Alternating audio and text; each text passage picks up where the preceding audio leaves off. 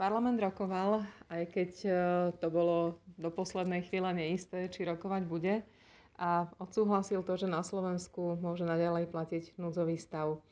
A tá schôdza trvala niečo vyše 20 minút a dlhú časť alebo veľkú časť z nej rozprával poslanec ASAS a predseda OKS Ondrej Dostal a s ním sa práve o núdzovom stave a o tom, čo sa dnes dialo v parlamente, budeme rozprávať. A ja sa predbehnem. A predbehnem sa do pár minút pred schôdzou, keď ešte opäť o chvíľu vyzeralo, že možno nebude. A dôvodom bol priestor oddelený pre tých, ktorí sú pozitívne testovaní na COVID a napriek tomu do práce prišli. A povedzte nám niečo o tom mimoriadnom opatrení v parlamente a čo sa udialo tesne pred schôdzou. Ja to viem bez rozprávania, že pán poslanec Suja z fašistickej strany roztrhal alebo strhol časť tej, tej zábrany, zábrany igelitovej, ktorá mala oddelovať pozitívnych poslancov od zvyšku parlamentu a teda preto sa chvíľu zdržal parlament, aby sa to opäť dalo do poriadku. Je to také bezmocné gesto, ale aj vy ste dnes za mnou prišli s respirátorom a na tom ste mali rúško. Je to mimoriadne, že v parlamente sedia poslanci, ktorí by mali byť doma v karanténe. Bolo to na výnimku hlavného hygienika a bolo to naozaj výnimočné, pretože to, o čom ste rokovali, bolo výnimočné. Tak poďme teraz k tomu. Ja predsa len by som ešte k, tej vynimočnej situácii. Na sociálnych sieťach to vzbudilo pomerne veľkú vlnu nevôle, že, že poslanci dostali výnimku a mohli prísť do práce napriek tomu, že sú pozitívne testovaní. Samozrejme, že nie je to ideálne riešenie, môžeme špekulovať o tom, čo by bolo, keby ten zákon bol schválený už dávno, čo by bolo, keby parlament bol technicky aj, aj právne pripravený na to, aby hlasoval na diálku. Ale nie sme v tej situácii a toto nevnímam ako nejakú papalášskú výhodu, lebo toto je výnimka, ktorú do tejto chvíle mali e, zdravotníci, ktorí aj keď boli pozitívne testovaní a je, bolo to potrebné, tak sa môžu starať o pozitívne testovaných pacientov.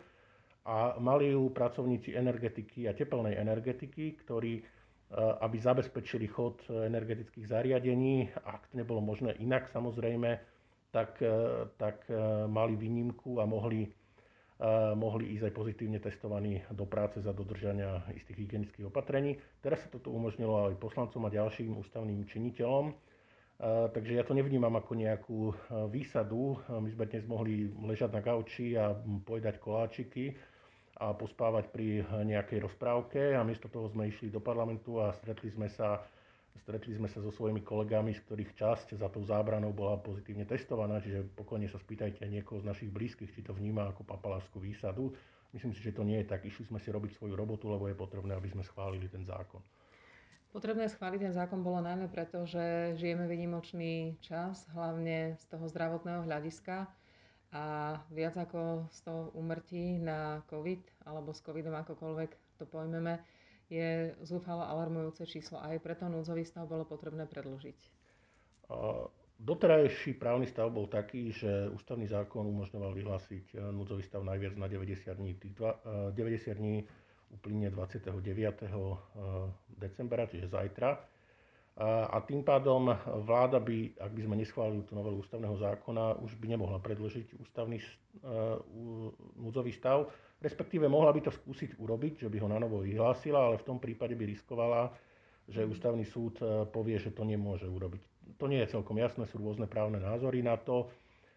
Ja mám skôr obavu, že by to nemohla urobiť, ale, ale tým, že sme schválili ústavný zákon, tak sa zaviedla možnosť predlžovania núdzového stavu, ak sú na to dôvody. Eh, ale to predlžovanie už bude podliehať kontrole nielen ústavného súdu, ktorá ostáva, ale aj kontrole parlamentu. Parlament do 20 dní od začatia plynutia toho predloženého núdzového stavu musí potvrdiť rozhodnutie vlády a ak tak nespraví, čiže ak to neschváli alebo ak sa k tomu nevyjadrí, eh, tak ten núdzový stav skončí. Čiže dostali sme do systému núdzového stavu um, prvok uh, parlamentnej kontroly, ktorý tam doteraz nebol. A podľa môjho názoru je to veľmi dôležité, lebo to umožní uh, parlamentu a poslancom, aby sa uh, pýtali vlády na to, či je naozaj nevyhnutné predlžovať núdzový stav.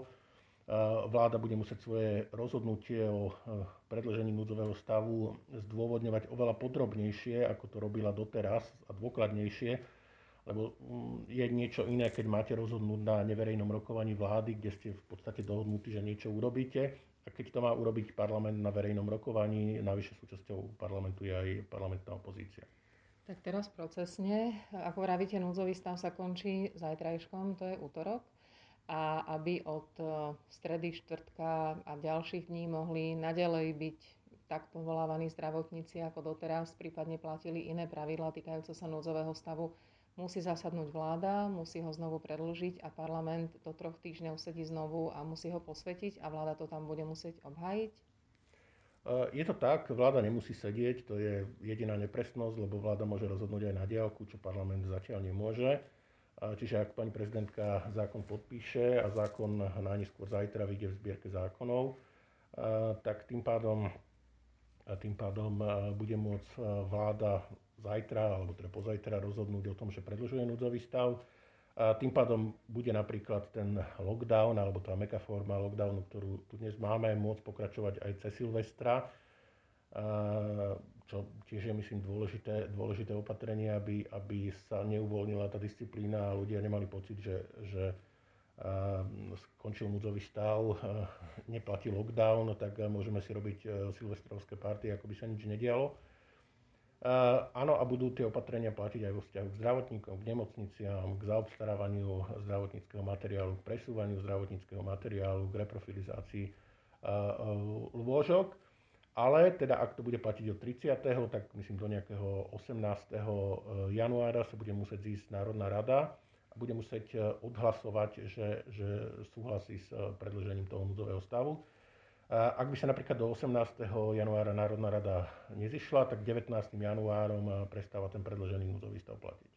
Keď už rozmieniame na tie jednotlivé ustanovenia, v rôznych debatách predtým opozícia vykrikovala, že núdzový stav chce vláda predlžovať hlavne preto, aby sa vyhla protestom proti niektorým ustanoveniam a že z toho vyplývajú aj drakonické tresty pre ľudí, ktorí aj spáchajú nejaký drobný priestupok alebo trestný čin. Ako je to s týmito ustanoveniami? Uh, trestný zákon pozná zvyšené sadzby za krízovej situácie, ktorou je aj, aj núdzový stav samozrejme. Ale schválili sme novelu trestného zákona, z ktorej vyplýva, že, že prísnejšie posudzované budú iba tie trestné činy, ktoré budú spáchané priamo v súvislosti s s núdzovým stavom, čiže, čiže nie hociaké krádež bicykla, e, ktorá nemá žiadny súvis e, s núdzovým stavom, nebude posudzovaná prísnejšie z tohto dôvodu. Tak, uzavrime to. Znamená to, že e, do 18. 20. bude určite platiť núdzový stav, dovtedy sa k nemu vyjadrí parlament, či je oprávnený alebo nie a dovtedy predpokladáme, že bude musieť prísť napríklad minister Krajčí vysvetľovať možno aj čo chystá ďalej so zdravotníctvom, pretože núdzový stav nie je nástroj, ktorý sa dá používať do nekonečna. Príde to vysvetľovať, nevieme, ktorý, ktorý člen vlády, ale ja teda tomu členovi vlády nezávidím, lebo bude tu čeliť otázkam. Predpokladám, že aj koaliční poslanci sa budú pri najmenšom niektorí pýtať na, na odôvodnenosť predlžovania núdzového stavu, na to, či neexistujú alternatívy, ako to spraviť nejakým, nejakou mekšou formou a na, na pripravované opatrenia. A samozrejme zo strany, zo strany opozičných poslancov tiež očakávam aj kritiku, aj, aj kopu otázok, čiže podľa mňa opozícia by sa v zásade mohla tešiť, že dostala takýto priestor, lebo teraz, keď chceli hovoriť o opatreniach, o lockdowne, o núdzovom stave, no tak mohli o tom hovoriť, hovoriť pri príležitosti nejakého návrhu zákona, ale tým v podstate odbiehali od témy a robili niečo, čo by podľa rokovacieho poriadku nemali robiť. A teraz, keď sa bude opakovane, ak, ak bude, bude to potrebné, sa bude opakovane predlžovať núdzový stav, tak opakovane všetci poslanci, aj koaliční, aj opoziční, dostanú legitímnu platformu na to, aby hovorili o núdzovom stave a o všetkých problémoch, ktoré s ním súvisia aj na pôde parlamentu. Ďakujem veľmi pekne. Ďakujem.